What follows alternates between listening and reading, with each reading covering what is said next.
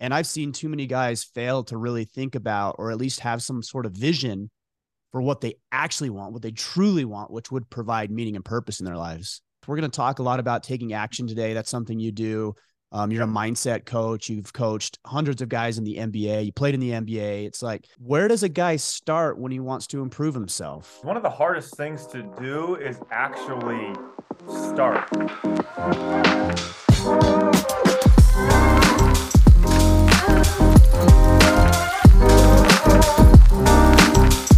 David, what's up, man? Great to see you. Great to have you on the podcast.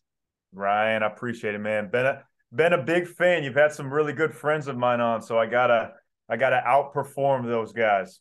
I'm sure that you will. I'm sure that you will. We had some good discussions via email, and um, a mutual friend, Matt Jenkins, introduced us. So I wanted to give Matt a shout out. Matt is, I, I don't know how how much you know him or if you saw him at an event or something, but Matt is a super networker. He's incredibly networked, and uh, yeah. and he knows how to connect people really well. Yeah, yeah, yeah. I I spoke at a company event of his down in Dallas, and he came up after the talk. He's like, "Hey, you got to meet my friend Ryan. He's he's got a podcast. Uh, I don't know if you've heard of it or not. It's called Order of Man." I'm like, "Uh, yeah, of course." He hasn't heard of it. He's like, "Oh, okay. Let me see if I can introduce you." And usually, I don't think anything of it because people will say those type of things. But just yeah. up, and as we will be talking about his power of taking action and being true to his word. It's amazing. And most yeah. people don't. No, I'm glad he does, man. He's been a good friend for years and obviously an avid supporter of what we do. Uh, it is interesting, I will say, and this might come across a little arrogant or egotistical. Uh, every once in a while, I run into a, a, guy about our age, and and he'll he'll ask, you know, what is it that you do? I'm like, I have a podcast, and he's like, oh, what's it called? And, they, and I say, Order of Man. And at this point, it's almost it again, it sounds so arrogant, but it's no, almost it. it's almost weird at this stage if they haven't heard of it. And I yeah. and and that's just a testament to guys like you who come on the podcast and our our guests and the guys that are listening and applying. So man, just just honored to have you here today. Well, I, that's really cool. It, but it isn't it humbling when you hear like talk to people who don't know about it, and you're like, ah, I got so many more people to reach. Right. And I always tell people like, hey, if if you think you ever are going to be the biggest in some area and that's your ultimate goal and that's what you're striving for, you probably shouldn't because then just go search the number one cricket player in India and see how many followers he has and tell me if you've ever heard his name and he's got millions and millions of followers. So stop stressing about that people that think like that's the end goal. But I digress and anyways, it's hard it. though because we we uh we fall into a comparison trap I think a lot of the times, and we think that if somebody's got a million followers, then we have to have a million one. And totally, you know, as nice as that is, I don't really think the surface level things that most of us try to achieve in our lives are actually the deep and meaningful goals that are significant to us. We just do it because we think we're supposed to, or because we're comparing ourselves. And I've seen too many guys fail to really think about, or at least have some sort of vision for what they actually want, what they truly want, which would provide meaning and purpose in their lives. It's good, man. It's very yeah, spot on. What do you uh what do you suggest to somebody who or well, let me back up. Where do you start on this path? We're going to talk a lot about taking action today. That's something you do. Um, you're a mindset coach. You've coached hundreds of guys in the NBA. You played in the NBA. It's like, where does a guy start when he wants to improve himself? Yeah, that's a phenomenal question because one of the hardest things to do is actually start and actually go. And a lot of people will hold themselves back from that because they think, well, hey, I don't have the whole picture together. Like, I don't know what it's going to look at like at the end result.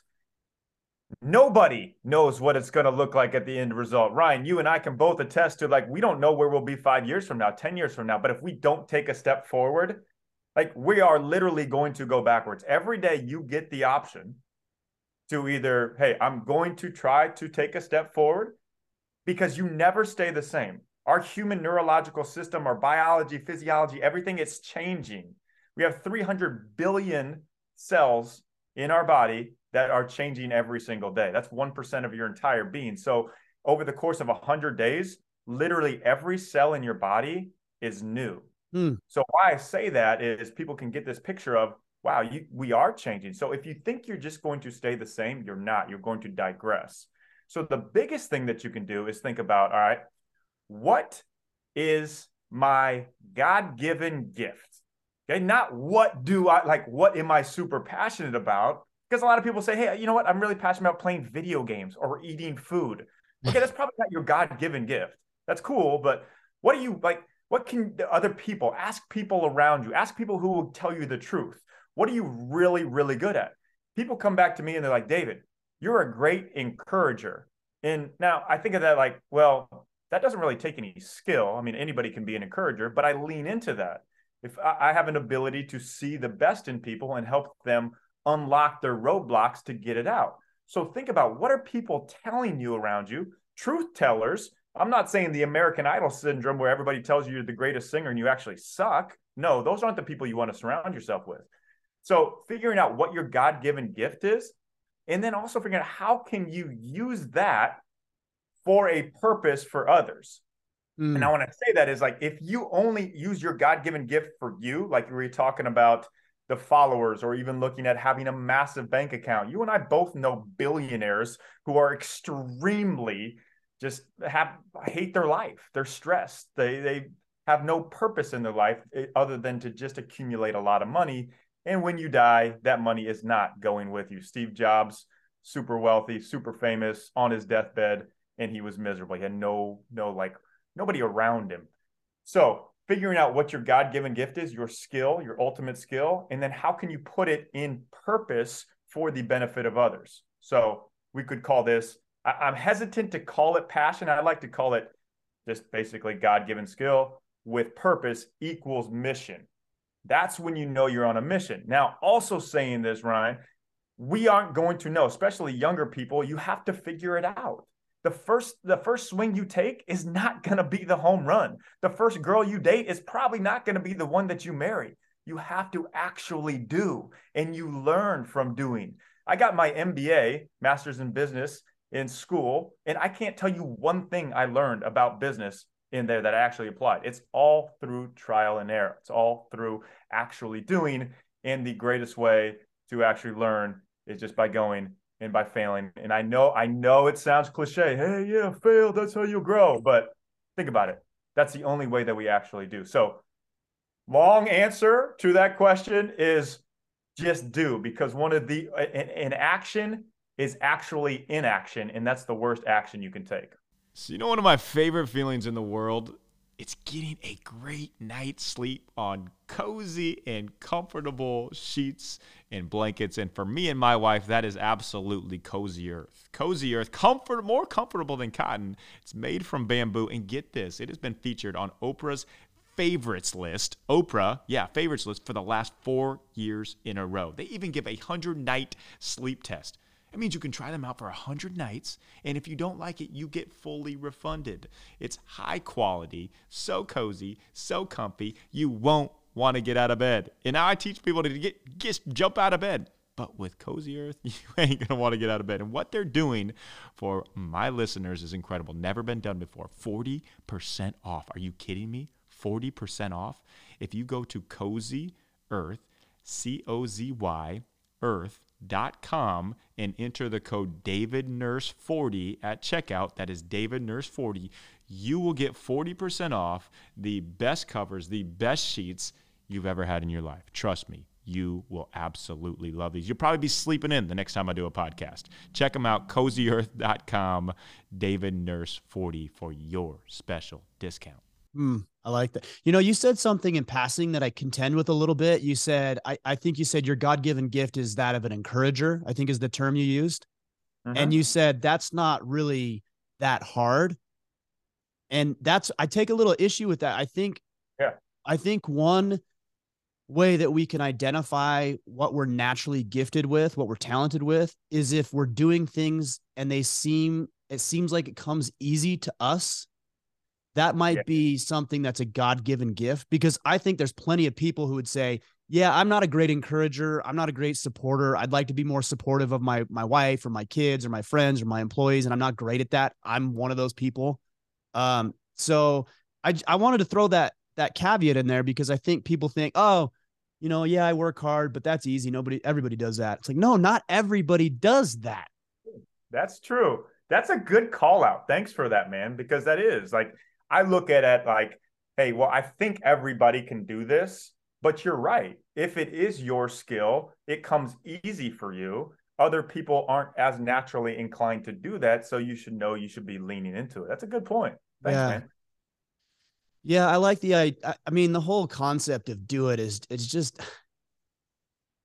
it's so simple and you said it it's cliche but it's like but nobody nobody goes out there and, and does anything you know i was at the gym yeah. and um i ran into somebody that that i've known for a long time i haven't seen him for a long time and i'm like man i need to connect with this guy and i was doing another workout i'm like ah, i'll catch up with him later no big deal i'm like no like you want to catch up with a guy you want to connect with him like just go get his number. Say, hey man, can I get your number? So I got his number. I put it in the phone. I texted him. I'm like, hey, here's my number. He sends me a message back. He's like, hey, uh, let's go to lunch sometime. And uh, I I about wrote, yeah, I'm I'm gonna be gone.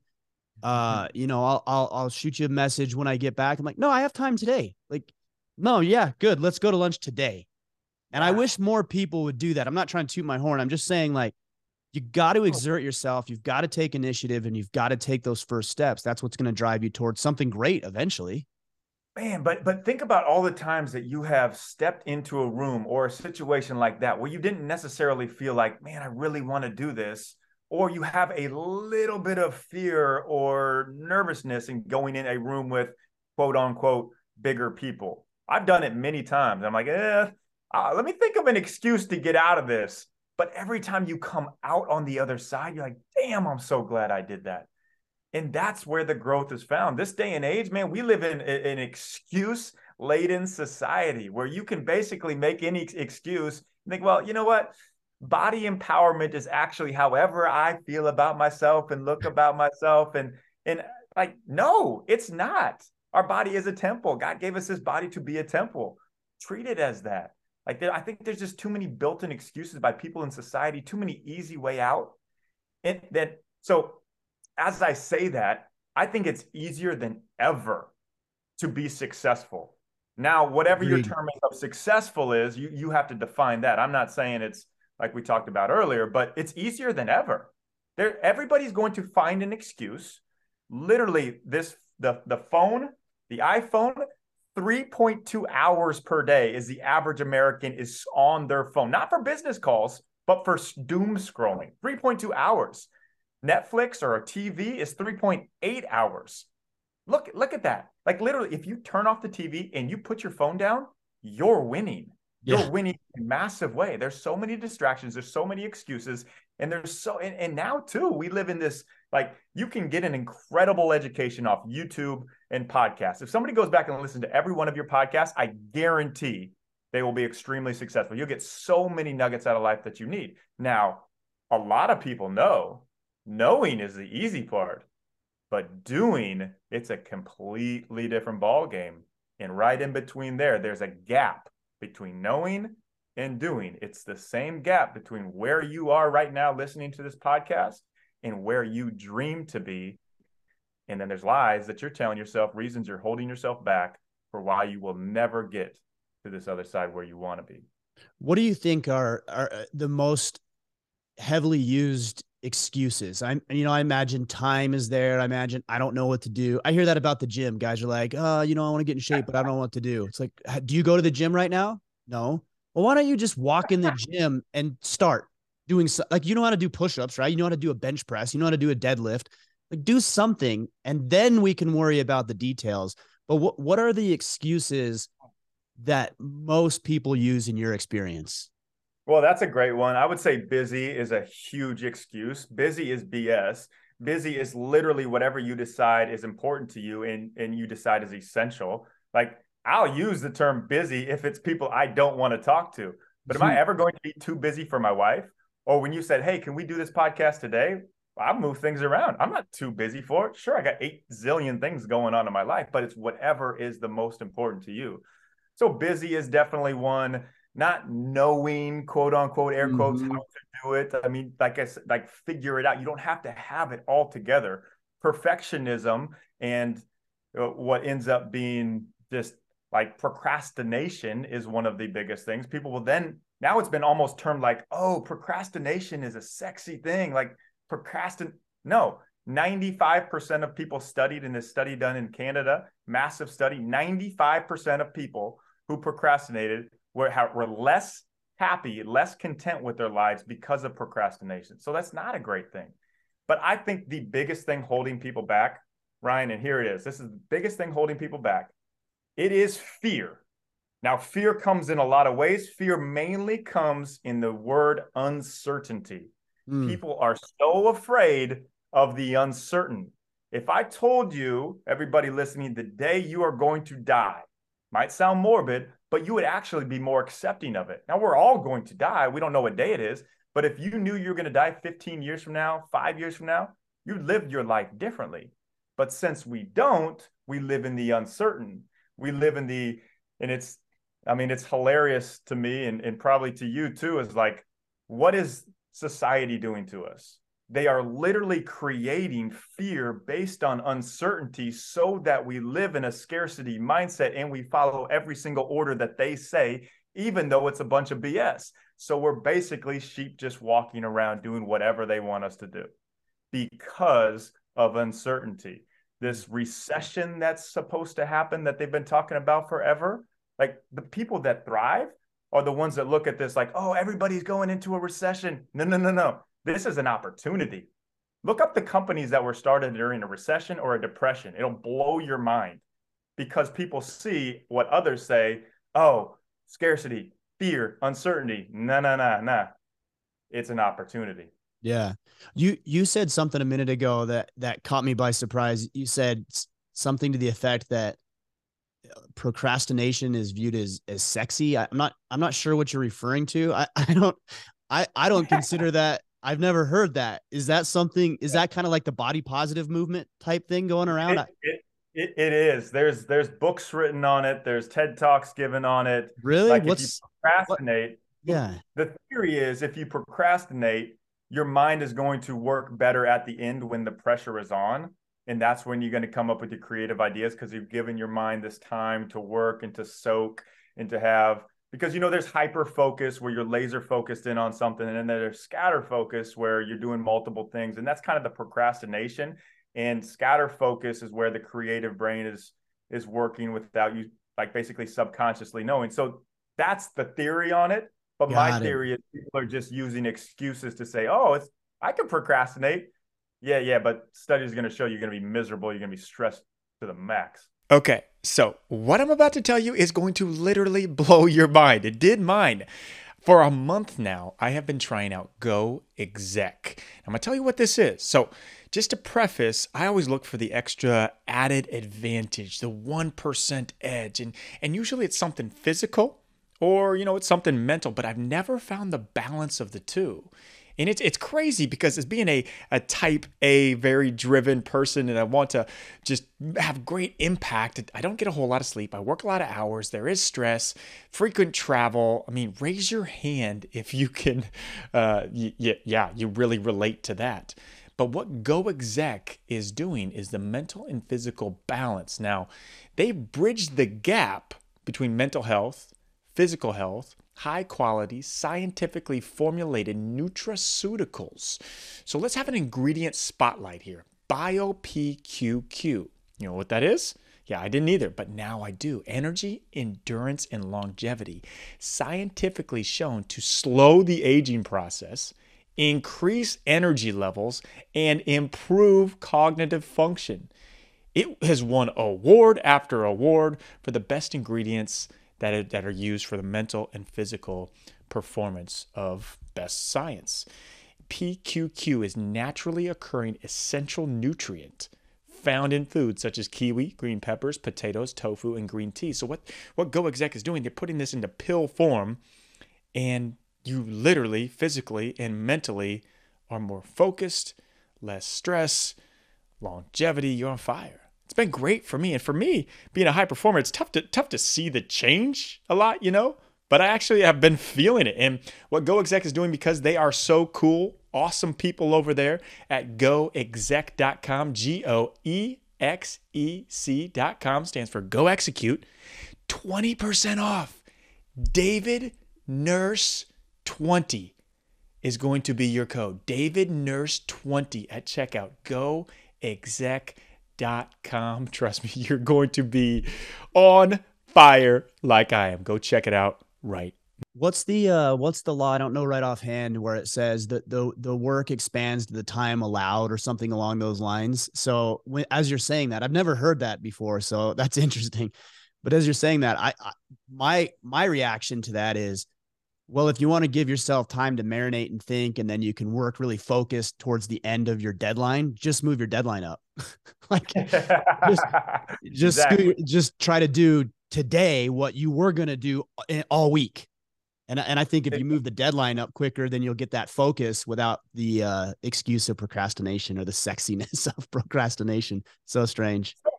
I mean, it's just another excuse. And, and why people don't take action, there's just, I mean, there's a multitude of different excuses. And I went on a three year in depth dive of studies, surveys, way too much research, and all over to figure out why the main the main reasons people hold themselves back because we are our biggest defenders. And 92% of people never accomplish their dreams. 8% 8% are people are doing what they love there's another stat that 85% of people hate their jobs mm. it's just mind-blowing to me like literally it's inside of us if you want to be living the life you want to live it's there it's totally there but you're holding yourself back in different reasons and the nine reasons are fear of other people's opinions, which I call the allodoxaphobic, the the burn. So if somebody burned you in the past, mm. there's a reason like you like say you got I mean, this is a great one for for dating. Oh, well, I got burnt by love. I'm never going to open my heart up again.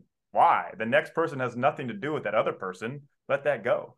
Inopportune. Are you too young or too old? The timing has to be just right we know the timing is never just right. You make the timing right. The blamer, is there something you're blaming in your like is it your parents? Is it the place you were born? Is it the status you were born? I was born in the middle of nowhere cornfields of Iowa. I could blame that on everything. But I don't. So is there something you're blaming? The, the test believer is another one. So if you've seen people that have taken their Enneagram or even the bigger one, we're like, mm. well, I'm introverted. I can't connect. Yeah. Why? Because you said you're introverted? No, you can definitely connect. Interesting. So that's another, that's another big one. The perfectionists, like we're talking about, the scarciest, scarcity mindset, and uh, an interesting one that I found on the scarcity mindset. So this is basically like fearing the unknown, and you're just holding on to it. You're hoarding it.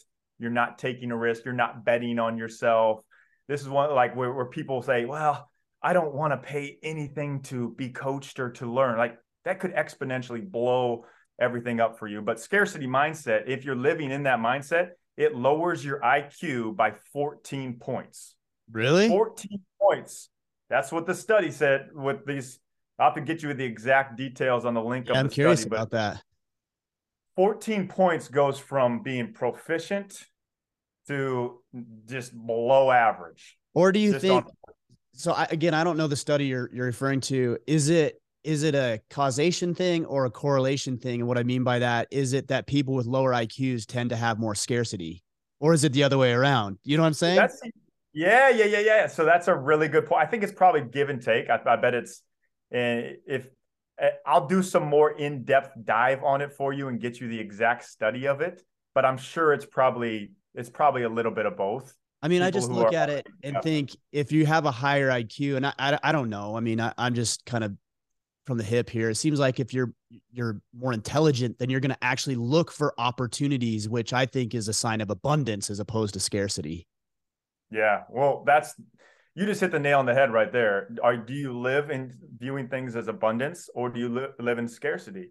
You could even look at it like well, there's 8 million podcasts. Why is my podcast going to be the biggest one? I'm got to compete with everybody else.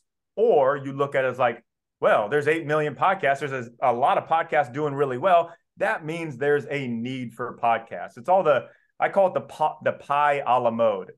Most people will see a pie 100%, and there's only a small amount of slice they have to elbow their way and box out and get that little slice. But not really. You can build this pie up. You can a la mode, put ice cream on top and grow it up. Like mm. in this podcast world, there's a lot of opportunity. In the speaking world that I'm in, I'm not thinking like I have to elbow out Tony Robbins because there's only a certain amount of gigs. No, if a lot of people are speaking, that means there's a lot of need for it. So that's the scarcity mindset that if versus the obviously there's a lot up to go around. Yeah. Well, plus there's only one you, right? So Tony Robbins is Tony yeah. Robbins. And yeah, you know, he resonates with millions of people clearly, but there's a lot of people who don't resonate with him. And that's an opportunity there for you or the way that you say a certain thing. I had a guy on the podcast last week, uh, Dwayne Noel. He's, he, he shares a mm-hmm. lot of timeless wisdom, uh, you know, things that I think most men would probably agree with. Most men have probably heard but he's sharing it in such a unique and, and interesting and fascinating way. Jordan Peterson's a great example of that. He's not sharing anything new, and that's not to knock what he's doing. He's taking ancient, you know, philosophers and and and scholars and repurposing their work to share a message in a unique way that resonates with people. So good, and it's so true. I mean, it's why Ryan Holiday was Stoicism. Like, right. Stoicism isn't what he created he's just done such an in-depth dive on it that he has become basically the go-to guy for that. And I like I would attest to anybody who's looking to really stand out is to make a niche. Be very find something you like you love. Like we're talking about how do you take a step forward if you want to write a book or be a speaker or a podcaster, come, become very niche in some subject that actually matters for people and know that inside and out. James Clear on habits. James Clear literally studied habits and then wrote about habits for eight years to build up a blog and a newsletter. Now he's the habits guy. Mm. Like it's not like you you're not he wasn't born with it. Holiday wasn't born with stoicism. If you weren't born with it, you develop it. And it takes time. And that I think too is the greatest separator as well. As we're talking about kind of full circle and back to the I think it's easier than ever to be successful. Literally, I call it the don't give upness. If you have this don't give upness about you and you just keep going, it's not going to always be a straight line. The stock market goes up and down. Vegas, you go up and down, but it's progressing upwards. If you don't give up, you pivot along the path that you're on, you will be successful. It will take time. Nobody, as we know, has ever just had sure you can have sparks of fame or you can have sparks of success but it's not long standing if you haven't done the work to build the roots to sustain any anything and everything. Like i give the example of my uncle's the, the head coach for the toronto raptors in the nba he won the nba championship in his first year as a head coach and everybody was like oh he got so lucky lightning struck in a bottle no he was a head coach for 27 years prior, right. coaching in D League, coaching in the USBL, coaching in Brighton, England. I went over there and spent time with them. No one in Brighton, England even knows they play basketball. He was taping players' ankles at, and popping popcorn at halftime. Like, I kid you not. But the difference is he lived in the mentality of, I'm going to be an NBA coach someday. I don't know how long it's going to take to get there. I'm going to get there, and I'm not going to give up along the way. But when the times get hard, people want this instant success. They want instantly to get there, especially now if they look at, like, I'm sure you get this so much, right? They look at you like, oh, he's got a massive podcast. Yeah. And I want to start a podcast. Why don't I have 18,000 downloads? Like, what? What? How does he do that? And you want to say, dude, walk in my shoes for 20 years and then we'll talk. It's crazy. Yeah, it's and you know it, it is funny because people maybe this is the underestimator, which I think is another archetype you, you talk yeah, about. Right. Yeah, but yeah, yeah.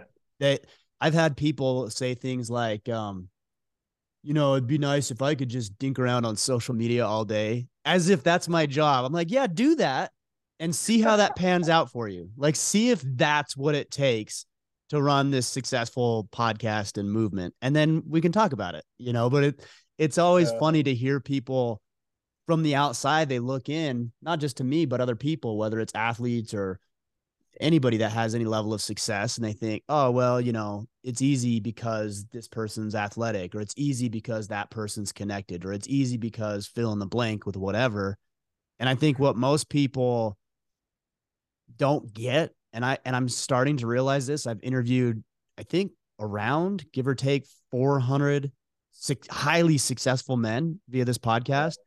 And one thing I found in common, there, there's quite a few things, but one thing I found in common is that all of them are strangely addicted to the work and that they Mm. just let the outcome take care of itself.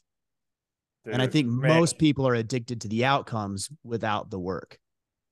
Oh, Ryan, you couldn't have set that up even better. Can I hit on that for a second? Yeah, I'd love you to.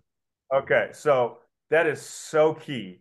And this is what I call system plus process equals results. And I realized this when I was working with one of my NBA players who now is on a $100 million contract over multiple years with the Los Angeles Clippers, but he was playing for the Raptors at the time, my uncle's team, and he was kind of just in and out of the lineup. He was coming up on a contract year. He wasn't getting a whole lot of minutes. Like, dude could have been out of the league. Now Mm. he validated himself based on points per game, based on results, based on stats, like most of us do. And he would drive himself nuts if he didn't have a good game. So I was like, we have to throw everything out the window. We have to do things differently. So all we did was focus on his system, meaning who he was, his ultimate strengths, like we talked about earlier. And for for Norm Powell was his name. It was catch and shoot threes and attacking the hoop downhill. So attack the hoop, catch and shoot threes. That's all we're going to focus on. That's all we're going to count. We're not going to look at shooting percentage. We're not going to look at stats. How many times can you get to those great shots of yours in the game? System, process, meaning the work you're putting in, the daily habits to improve your catch and shoot threes. To watch film, okay, where are players' angles at? How can we get the small slight advantage detail? Who are the best ever to do this? We're going to study them. How did they do it? Get to the rim, and that, that's his process, his daily habits. So poured in the system, process to equal results. Now, before COVID shut down the NBA and the world in 2020, Norm Powell coming off, he was coming off the bench, not playing a whole lot. The Western Conference Player of the Week, that last week before the world shut down, LeBron James. Everybody knows LeBron James. The Eastern Conference Player of the Week, Norm Powell. Dude went from obscurity and being out of the league to being the player of the week. He earns a $92 million contract with the Blazers and playing Wow. with the Clippers. And now he's having, he might be the sixth man of the year, like extreme success because he stopped worrying about the results. Because if you focus on the results, like you were talking about, they don't come. But if you focus on the system and you fall in love with the process, now I'm going to switch it here to give you the formula because this goes right in step with the. I, I've been blessed to work with 30 NBA All Star appearances, players that have a cut to 30 and 3.8 billion dollars on court revenue. I did all the math Hmm. to add it up because it makes it sound really cool like that. Now, Yeah. I should have been on the percentage of some of those, but no, that didn't happen. Another day, another time. So they're like every one of these players hits these three things. They know what their talent is. They they they're not trying to do everything. In this story, like I give the example, if you're if you're good at a lot of things in the NBA, you're not playing in the NBA. You Mm. can be great at one thing. I grew up with this guy, Kyle Korver. He's less athletic than I am. He can't dribble the ball. He can't really play much defense, but he can shoot the piss out of it. He's a top five NBA three point shooter all time.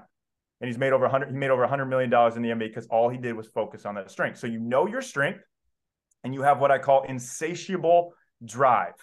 And this is the difference in, uh, you can put this in terms of your own life. I say, do I drag this player to the gym or do they drag me to the gym? And that's the that's a huge difference maker. If I have to tell the player, hey, hey we got to work out, like you got to practice, you got to train, they're never going to make it. Yeah. But if it's a player who says, hey, when are we working out? Let's get there at 7 a.m., they're going to be successful. Worked with a guy, Domantas Sabonis. He's a three time NBA All Star. During COVID, he came out to LA just to work out. We, there was hardly any gyms open. We found these beaten down warehouse gyms, these Jewish community centers that we snuck in 6:30 a.m. every morning. This guy'd already made max $100 million, been an all-star, but he just loved the process. He wanted to continue to improve every single day. And the final piece is is actually the it's what I call relentless consistency. So this means no matter if the lights are on or you're in the gym on your own in the summertime in the humid humid heat working out, you put it in day after day even if you don't feel like it, day after day And I tell my guys, I remind them of the 17 second rule is what I call it.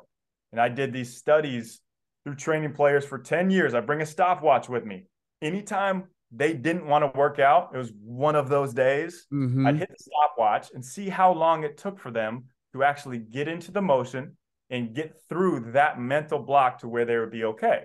Mm-hmm. 17 seconds was the time that kept coming up on average. So think about that. You go to the gym, man, I don't want to work out. But if you do one or two reps, you're in it, you're in the system. So it's just making that first step. So to recap the NBA All Star formula, you know your strength, you have insatiable drive, you're dragging me to the gym. You want to wake up, you want to go to work, you're passionate about, you want to do it, and you have relentless consistency. You're taking one step forward, no matter if it feels like you're sludging around in the mud. I uh I consider myself pretty fortunate. I, I, I believe that I've been blessed with this drive that you're talking about and the ability to be relentlessly consistent. I'm wondering how much of it is innate in personality yep. Uh, or a combination of experiences that you've had as a child and growing up and what you've what you've what stories you've created from those experiences or is this just something like can somebody who's never been driven in his life decide today like hey i'm i think i'll be driven. And then and then be driven. Do you know what i'm saying? Like how, how I does totally know what you're saying man. And, and like to be completely honest i actually don't have a formula for hey this is what like this is how you get drive. This is how you do it.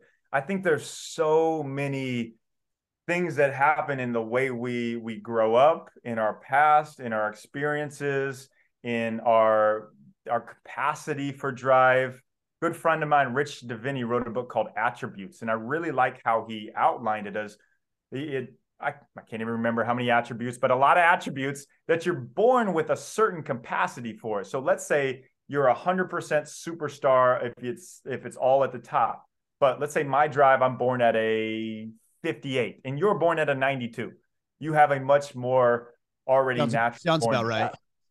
Yeah. I was gonna flip it around, but hey, for the sake is it's your podcast. no, but I, I I mean, I totally think you can get there. I think people have I mean, just like the way you're raised might be it, or what if you had to work for everything in your life, if as opposed to like we'll see people who and I think this is a really, I mean, tough thing for, and it sounds like a very first world problem, but with people with a lot of money, how do they raise their kids? Because they're always going to be okay. But how do you how do you create the uncomfortable when there's already this net you can fall into to be comfortable? I didn't yeah. have an I didn't have anything. I was living out of my car doing basketball camps from seventh grade girls basketball team so I could make money. Living in New Mexico and giving basketball lessons to a a lottery winner just to be their tax write off. Like there's that helped me with my drive. But how do you get to that point? I mean, that might be another book. Maybe, maybe might have sparked another book. What what do you think on that? I'd be interested to hear your thoughts on that. I don't, yeah, I think a lot of it is you're born with it. I do. Um, I think a lot of it is your your upbringing. You know, what what did your parents, what did your coaches, what are the people in your life tell you about being driven and what it what what it will produce. I also think it has to do with the stories that we tell yeah. ourselves. You know, we, yeah. we you and I could have similar experiences and walk away with a completely different perception of that experience. Yeah. And one might be empowering and one might be a real hindrance to to your success. Mm-hmm. But I've mm-hmm. also noticed a lot of the guys that that I've had on the podcast have and, and the only thing I've been able to like dub this as is this like fu energy.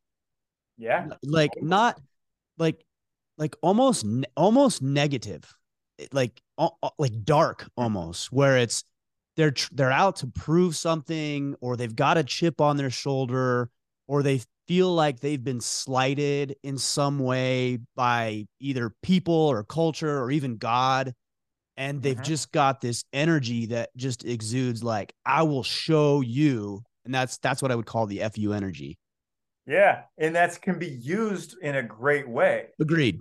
But let me flip that for you. There's people that have that FU energy that So what you have when you have FU energy is you are seeking validation. For some reason, somebody didn't validate you. Was it a parent? Was it somebody as a teacher? You're always seeking validation. And at the core, that's what we all want. We want to feel like we are loved, appreciated, validated. That's what drives companies and cultures more than bonuses and financial gains. It's the validation piece. Now, that FU energy can take you a long ways, but will it ever bring you true contentment? I don't know. And I think we're all circuit we're all, we're not seeking happiness. Happiness is fleeting. We all know that. We're seeking contentment. And what contentment means, it doesn't mean you're just like, oh, I'm, I'm done. I'm living on the beach. No, you're content with where you are right now in your life. You're still driven for more, but that drive of for validation doesn't keep you up at night. It's like not. It's like me saying, "Man, if I'm not where Ryan's podcast, if if my podcast isn't as big as his, man, f you. I gotta get there. I'm content where I'm at. It's not close to where yours, but I'm content with that. You know what I'm saying? Like I, I think yeah, I, think I do. A great thing to have, but I also think it can be just like anything, just like any great skill or any great habit you can have. It's a double-edged sword.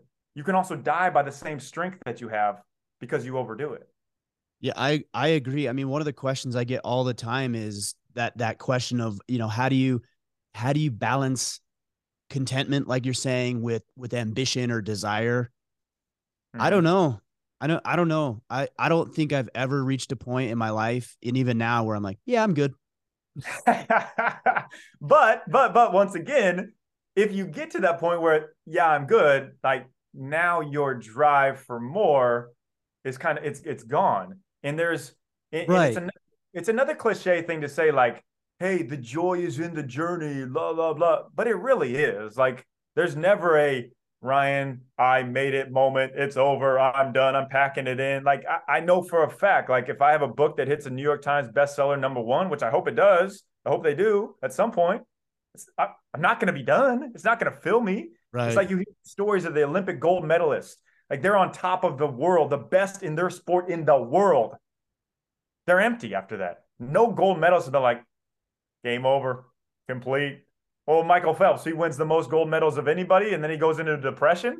What should that show you? You will never be filled by the supposed mountaintop that you're searching for.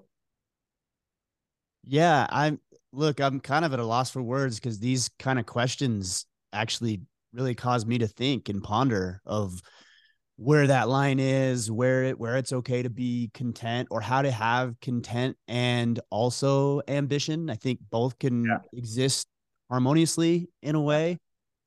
Um, so let, let me jump in real quick on like, uh, uh, that's really good. Like we, we, don't have the answers for these. Like oh, we're not always saying right. like we have the answers. So anybody listening, this is something to really think about. Take some time and think about what that balance looks like to you. And not even a balance, but it's more of a, a, a weighted scale.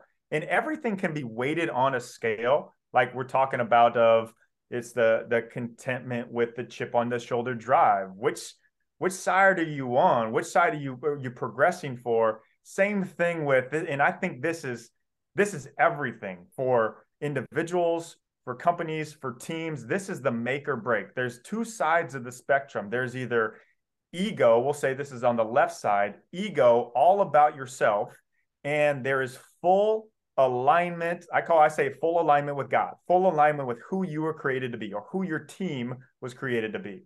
There's only two sides. That's it. There's nothing else. Every day you wake up and gravity, society is pulling you towards ego. Well, okay, it's got to be about you. Oh, get yours. Oh, do it your way. When in reality, if you are in full alignment, which comes into the how am I serving the people around me? How am I serving my teammates? When I go to work, is it about me? Am I complaining about what's going on? Or am I looking to somebody else to see how I can serve that person? Mm. And that, are we all on the same path for a team? I've, I've been around all the top NBA cultures. I coached with the Nets. The, the Miami Heat head coach is one of my best friends, and Celtics, Spurs, Warriors, you name it. Every team when you have full alignment or you're close to full alignment with the same mission, the same goal, and you're on the same page, all levels, GM, coaches, players, trainers, doesn't matter. That's the cultures that are the best. it sounds easy, but man, is it freaking difficult because natural inclination is ego. What is in it for me? so we're so i'm glad you're bringing this up because we're actually talking about ego in our in our brotherhood the iron council. Destroying the ego is the title of of our monthly topic. And there's been some debate about when ego is good and can serve us. And i and i can see it. You know i i think for example i've had some so many incredible people on the podcast. Guys you know matthew mcconaughey has been on uh mm-hmm. tim tebow i think is a mutual friend of ours uh terry crews david goggins like i've had incredible people on and I deserve to be in the conversation with those guys. And on one hand, I feel like I don't deserve it. And then on the other hand, I'm like, no, I do deserve that. And is that ego? And is that is that what's driving me to do bigger things than maybe I would otherwise do? Yeah, no. So good point. Now I don't even I don't think that is ego as more of a self-belief. And I think that mm. self-belief is totally needed. And like so look at it from an outside perspective. If you look at it from my perspective and I see those names and then I see your name, it makes total sense. Like I would totally put you in with those guys. Now, am I like, am I good enough? Like, do I deserve to be in that? And that happens to everybody. I'm sure Tim Tebow feels the same way. I'm sure Goggins feels the same way. And that's like, that's the encouraging thing because when we walk into these rooms and you created that room right there, understanding that everybody in that room is feeling some kind of doubt in themselves. Mm. Not, I mean, not, not eh, like people might put on a front, they might put on a face, but even you admitting that, like, dude, you look, you're the manliest man. Your podcast is the order, of man. Like, I like, don't know about that, but exactly, exactly. But it's so good for people to hear that, so they understand, like, it's okay to feel that way. And one reason that I've been able to connect with NBA players and for them to trust me is because I look at them as human beings who have issues, who have struggles. I don't look at them as superheroes who are untouchable and I just want to get a selfie with them. and people relate to that. Like you step into those rooms like with with Tebow or Goggins and you're not fanboying them, you're one in them. You're in that brotherhood with them. And I think that like you being able to be open and, and admitting that like is going to help a lot of people.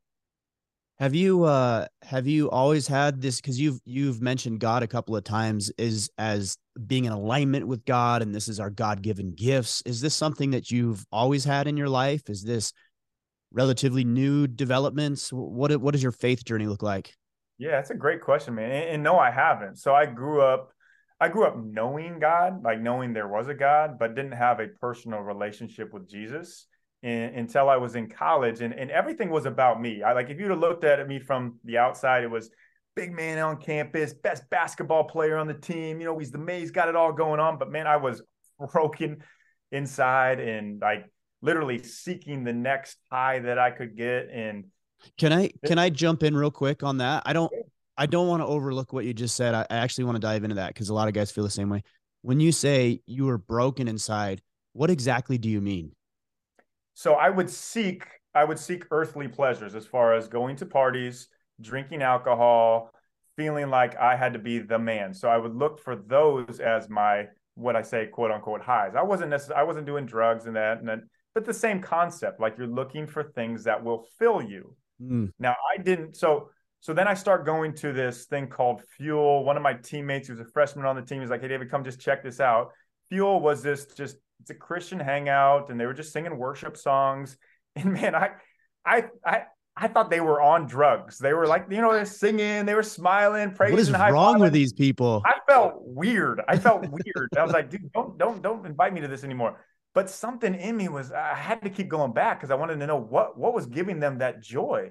And then over time, it wasn't a snap of the fingers. It wasn't a oh awakening kind of thing, but it was like these people understand that that Jesus is the way he came to die for our sins and he gave his life for us so we don't have to live in our own it's all about us it's a dependency on us like literally freeing us up he was that ultimate sacrifice and realizing that gave me extreme freedom extreme joy it filled the hole that I was seeking and now I've I've gone on to do a, a lot of studying on this and I mean, I think a great resource is if people are wondering, just watch the case for Christ. This this like guy who didn't have any belief and he got went and did tons and tons of studies and found Jesus was the way. And now I'm not preaching and saying like you have to do this, but I'm just telling you what's worked for me. And like now I can literally walk onto stages in front of thousands of people and I don't really care what they think because their their thoughts and what they think about me I'm not going home and wondering, man, what that guy in the front row, did he not like me? Did he not like my talk? Mm. And I kind of say this jokingly at the talks. I say, well,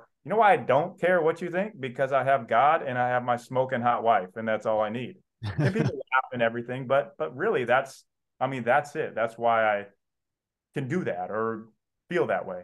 Yeah. No, it's a good point. I've thought about that a lot. This actually goes back to our content discussion we are having is you know, if you're always chasing the external, the external is always moving, right? It's yeah. the the goalposts move. Uh, your your desires and your ambitions as a human being change. Um, cultures change, uh, priorities change, and so it's it's constantly moving, and you're constantly chasing. But for me, and I and I've tried to be develop this this uh, walk with faith a little bit more over the past, I would say, year or so, maybe a little less than. Nice. Is that that that God is constant. Like there is no chasing. Yeah. There, there is no, it's it's just there and you are enough. Yes. In and of itself. Like there's nothing else you need to prove. Yeah. So what if everybody said that when they woke up? I am enough. I mean, think about that. Yeah. Like how freeing would that be? I think like, some people will use that sometimes as an excuse to not progress or not excel. And I think that's point. not true. Um, at least it shouldn't be because if my thought is, it, you know, what, what do we do with the things that we value? Well, we pay attention to them. We treat them nicely. You know, I think about a vehicle. Somebody goes out and buys a brand new car and they spend 80, 90, 100 grand on a new vehicle. What are they going to do? They're going to wash it every couple of days. They're not going to bring any any food into the car. They're going to make sure their kids get all their crap out every time they get out because they value it and so they they treat it with respect. And so if we believe that of ourselves, like we are intrinsically valuable, then what do you do? You go to the gym and you take care yes. of your body. You put yes. the right fuel in. Uh, you you consume the right material, whether it's podcast or books or music or or entertainment. Like you take care of the things that you value. It's good. It's really good, man. And it's even like it goes even further where you're talking about the faith of like we all worship something. Mm. It's just what are we worshiping? What are we giving that time to? So yeah, it's it's a whole that we're all like i think everybody at, at some level is feeling like there's something more i think we're created to know that there is something more and it's our journey to seek out what that something more is and like like i told like for me that is knowing and understanding that jesus fills that hole for me and i'm not saying like everybody has to believe that but it's really i mean gives me that sense of peace that this journey, this life, it's not it's not the end all be all. Everything does not depend on me. And when I know that that like I'll put in as much work, man. I like to like I call it planting seeds. I'm going to plant seeds all over the place, so I have a lot of things going on. Now it's it's it, I, I'll work I'll work like it's all on me, but I'll pray like it's all on God. And he's gonna he's gonna grow those seeds. He's gonna grow those trees on his time, on the better timing. And it really always ends up being like that. I always think like, man, I wish it would happen now. I gotta have this now. but then when it comes, when it actually happens, I'm like, damn, good timing, God. That was better than mine. Yeah. But it's still a battle. Like I'm not saying like I wake up like, oh yes, I know, I'm very content. No, it's a it's a yeah. constant struggle with ego. It's a constant struggle with wanting things now. It's a constant struggle with like literally trying to just push myself away and bring more of God in. And on the days that I do that, I have much better days. And the days when it's all dependent on me and I feel like, man, I got to do this. It's a, oh man, then I'm stressed. And I, I tell people, when was, I ask them, when, when did something great happen when you were extremely hurried and extremely stressed and burnt out with no margin in your life? Yeah, never. Yeah. So I want to shift gears a little bit uh, and and talk about I don't even know what to what to call it necessarily, but maybe we were talking about negative energy or dark energy or or dark fuel maybe I, I, guess you could say is sometimes i think you know when i'm doing something i know i should be doing that even i don't want to do i'm trying to wrestle with this in my head like go to the gym for example and one mm-hmm. thing i've caught myself saying is and I and I actually take pride in is I nobody else is here. Like I mm-hmm. actually love going to the gym Yeah. when no one else is there because I'm like, look, nobody else is willing to do what I'm doing right now. Dude, And that- bingo. That drives for me. Is that is there value in using some of that maybe negative or darker fuel versus positive encouragement? I don't I don't know what that looks like. Oh, heck yes, man. Absolutely. Like that right there. I mean, think about it. Like I, I always tell myself, I'm different. And that's a good thing. Like Mm. I'm not everybody. If you look at everybody and every just like if you look at the masses, the masses are literally the asses. I always say whatever everybody's going, if if the news is saying this, if everybody's going this way, you should take a dead sprint the opposite way because that's the way that it's going to be right. And now it's finally coming out in things and like seeing how everything has agenda driven to it or I mean even looking at like the cornflakes or Fruit Loops study versus ground beef like it's just laughable. So right. it- to your to your point of like, yeah, that kind of energy is great because it's a separator. You know, like I tell people another way to be always successful is do the things, embrace doing the things that other people don't love to do, and you'll always be successful. You're taking votes daily for yourself by going to the gym. You're different. So when shit hits the fan, you get through it. Most people crumble. So I think there's an absolute positive to that negative energy, to that fuel. And I also think it's very healthy to, like, even when you're having these negative feelings, these negative thoughts, to embrace them, to actually, like, literally understand that they are there. The worst thing people can do, and this ironically, I gave a TED, I did a TED talk on this, why negative thoughts are a good thing. Because the mm-hmm. reason that people are so strung out is because they try to suppress negative thoughts. And anytime you suppress something, you're pressing it down, but it's just building up and it ends up exploding. Mhm. So understand the negative thoughts are there. They're going to happen. They're totally cool. They're totally natural. It happens. You don't have to put on this face and this front that it's everything is positive. Oh, if I just meditate for an hour and I think positive thoughts, oh, I'll speak it into existence. Hell no. We all have negative thoughts. Like even you saying, "Hey, man, I, I feel a little bit like I don't belong in these rooms that I go into." That's awesome.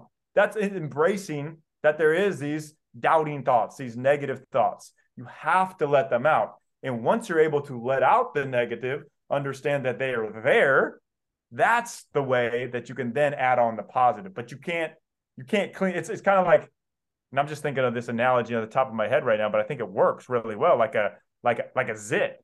Like you, you, have to pop it out. You have to get the root out of it first before it can heal. There you go. Take that. I take like that. that. out I you like that. uh, I I thought about this with even you know the the commonly held belief is that men are supposed to suppress their emotions and and we're not supposed to be emotional. And what I would suggest is that the guys who are trying to suppress their emotions are the most emotionally volatile ones out there because Yeah. they're not even aware of what's happening. It's like a tool that's being wielded in the background and you don't even know what's going on or when it's going to be used or how it's going to manifest itself. It's like if you if you really want to be don't have emotional volatility, be less impacted by your emotions, then you need to embrace them, understand them and utilize them for productive and effective outcomes. Man, that's so good. And that is also like to be a man, and we need more people who are men leaders. So it's like, yes, be vulnerable, but like we've been telling the whole way, there's two ends of every single spectrum. But don't go over the top and just be like, oh, you know, the uh, everything is okay. I'm just gonna love my body. No, you, we still need that strictness of being a man leader and standing up for what is right in this crazy world that we live in but we also have to show people our our authenticity. Like I almost think vulnerability is a word that is just used too much and it's It is. in the correct way. It's it's gotten over the top. But our authenticity of just like, man, Ryan is who he is. And like that that makes me feel like, okay, here here it is. This is what I tell like this is the number one like most attractive thing about a person is when they're so comfortable in their own skin, it makes other people comfortable in their skin. And just mm. by this podcast, like you, you're you look comfortable in your skin and you're giving me a sense of comfortability of like okay i can be me ryan's being him like i don't have to like we're not playing some arm wrestling Yeah. game who's this or who's that like I'm, I'm not into that It takes it too much energy and, and to try to be somebody else or put on a face. Like it's way too damn hard. There's enough stuff going on in the world. Like just be you. Well, I think there's other value in that. If you can learn to be okay with yourself, then you actually allow other people to be okay yeah. being themselves. Oh, exactly. And I've noticed that over the past six months is my expectations of others have gone down drastically. And I, am not saying that negatively. I'm saying I judge less than I used to. Yeah, yeah, I don't hold people to unrealistic expectations about what they should and shouldn't be doing. I was at the gym this morning and I saw this person doing some really weird workout. And I, at first I was like, what in the world are they doing? But you know what? I don't know. I don't know what they're doing. I maybe who knows? Maybe that person's an Olympian and that workout or whatever they're doing is what got them the gold medal in the 2008 Olympics. I don't know. Yeah. But it is very nice to be comfortable enough in my own self that I don't have to worry about trying to change other people or to yeah. get them to fit into my mold of what should or should not be. Man, it's a very peaceful feeling. Oh, that's so good. That's I mean, yeah, like we you you can't give energy to somebody who doesn't want that energy. And like you can't be everything for everybody. And that's a, a struggle a lot of high performers achieving people do. But you're right. Like you can't change somebody else unless they want to be changed. That might be his favorite workout, and that's the reason he's at the gym. But if you tell him like, actually, man, you should do some deadlifts and some squats, that'll help you a lot more. Dude's not coming to the gym. I mean, he should do that, but who am I to say? who am I to say he? hey, he give it a shot. See do. what happens, man. See what happens when you tell him that. no, I mean it takes all types, right? There's not everybody's yeah. going to be a power lifter, and that's that's great. That's good. That's not a problem, you know. But we get so hung up on, and I look, I've been there. You know, I have a podcast called Order of Man where I try to teach other men how we can be better at this. And so I've I've taken it too far where I'm like, you should do this, you should do that, you shouldn't do this, you should. I don't know. I don't know what your life is. I don't know where you're at. I don't know what your experiences are. All I know is that I'm trying to improve, and maybe mm-hmm. something I say or something you say will help somebody on their own journey, wherever that is. Yeah. But I think that at the end of the day, I mean, that's what makes it authentic. If you're just like, hey, this is what's worked for me, this is what I'm doing, this is what I'm into. And people look at you and they're like, dude, I really look up to Ryan. Oh, he's doing that. Okay, I'm going to get on that board. I'm going to do that same thing. I mean, I think that's the most powerful leadership. Leadership through through actual examples and actually doing the work. That's the best form of leadership, and people see that. I wanted to go back to I'm I was looking at my notes. I, I take notes as I do this because I, I want to save these things. But you were, we were talking about where was it here? Uh oh, I wrote this. What's behind the excuses? And you you alluded to this and, and you said it's fear. I wanted to get your take if there's there's one other thing that I think it could be. Um, it's laziness. You know, I think sometimes we're just we're lazy, so we come up with excuses as to why why we can't do things. I mean, is that is that something that you've seen, and how if it is, then how do you condition that out of yourself? Yeah, I totally think laziness is, I mean, absolutely a big one. We're talking about the phone and hours and talking about watching TV hours. I think it is, but I think there's a bigger, a, something something deeper that's happened to create that laziness some mm. kind of unbelief that you can actually achieve your dreams somebody a parent that told you you weren't good enough or some kind of thing that you blame so i think there's an excuse innate that creates laziness but that also that that laziness is based on some type of fear that you have. And also like mm. that w- one of the greatest fears actually and this might not go towards the laziness but it is the fear of success. Well what if you do something and you actually become successful? Then you have something like now there's expectations on you. Now mm. there's a weight on your shoulders. It's much easier to not have any expectations. It's much easier to just float through and cruise through life and society's made it very easy to do that nowadays that people can actually get by doing that. So yes i think lazy laziness is absolutely an issue and i think laziness still goes eh, it goes in hand in hand with complacency. And i think complacency is one of the hardest things for companies to take it to the next level. How do you motivate people that really aren't motivated? Like can you actually spark intrinsic motivation? I mean you could continue to dangle extrinsic things like you're giving a dog a treat but when does that run out? Like, can you actually spark that internal motivation that out of the laziness? And I think there's something in the past that you have to unlock before they can become driven in that. And there's a there's a, a thing called traumatic age regression, meaning there's something in your past that happened where you're frozen in that time.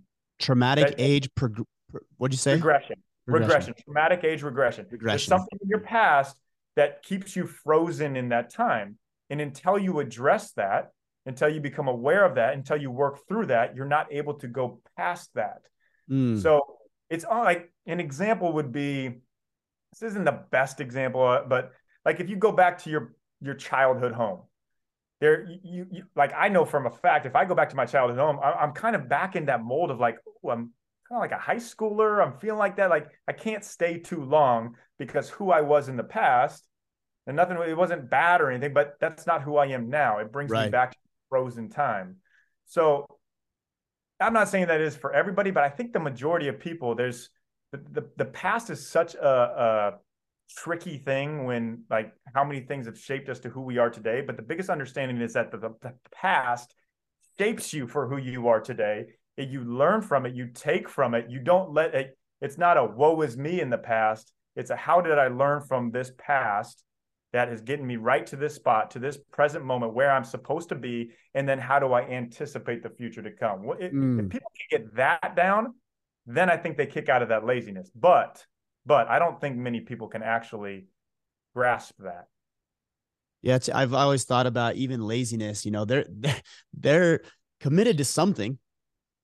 You know, late, like they're committed to you know sitting on the couch and watching TV. Like they've got a pretty good commitment to that. Committed to maybe overeating. Committed to yeah. all sorts yeah. of things. So maybe we can just shift that and be committed towards something that's actually going to serve you. You know, one one exercise that I've I've done over the past little bit that's been really helpful is when I when I find myself in a situation that isn't going favorably, maybe that's a conversation I'm having or a result I'm producing, uh, or even just an internal dialogue that I'm having, I ask myself, why do I do that? like, you know, like why why do I do that? And and I ask myself in sincerity, not like you're an idiot, why are you doing that? No, I, I ask myself, why do you do that? And it started to take me back to experiences that I really haven't thought of for potentially decades, where I yes. formulated a behavior or a belief based on what somebody else said. You know, I this is a silly example, but this will illustrate the point. Um, I buy good shoes. I buy brand brand name shoes. I don't shop at Payless. I don't buy shoes at Walmart or Target or any of this stuff my kids buy I buy brand name shoes for my kid. It's important to me. I'm like, why? Why? Why is that so important? Well, I remember I was in maybe sixth grade, fifth or sixth grade, and Tim, I even remember his name. Haven't seen him for 35 years or whatever it is. Tim made fun of my cheetahs that my mom bought me at Payless shoe store. A kid from th- three decades ago is impacting decisions that totally. I'm making today. Isn't that wild? Yeah. That's one that I know about. Imagine all the stories I don't know about. But how funny is it when, like, in marriage and with kids, like, you're seeing the way that you were raised, and maybe it wasn't the best way that it was. Like, there's certain things, like, I know there's certain things that was different than the way my wife was raised, like, hmm. completely mm. different. And you just got to ask, like, well, why? Like, why do we do that? Is that the right way to do that? But but most people don't ask that question. No, That's I don't. The thing like most people are not curious, and I think that's a an unbelievable skill that will take you a long ways in life. Leaders are curious; they ask questions. Just people in general now in this day and age, if you just ask questions of, well, why are they telling us to do this? Well, why is it this way? You're gonna learn a lot. But most no people just, oh, government said do this, and I trust them with my whole life. Let me do it. They have their best, our best interest in mind, no doubt. you know, a mind blowing thing that most people don't know is funny to me. The Federal Reserve, it's not ran by the government. Right. Most people, most people think, oh, Federal Reserve, money safe. We have yep. to buy the government. Yeah, good luck. Yeah, it's we talked a little bit about that with some of these banks going under. We talked a little bit about that on one of our episodes early in earlier in the week, talking about the gold standard and fractionalized banking. And it's scary how many people who don't understand some of these concepts that's impacting their daily lives. Yeah. But why don't they? Because they don't ask. They don't questions. ask. Yeah, they don't, they don't ask. Yeah. Well, David, this has been fascinating, man. I really appreciate the conversation. I know uh, everybody's going to be excited about the information you're sharing, obviously, in your new book. And you have a couple other books that are behind you there Pivot and Go and Breakthrough.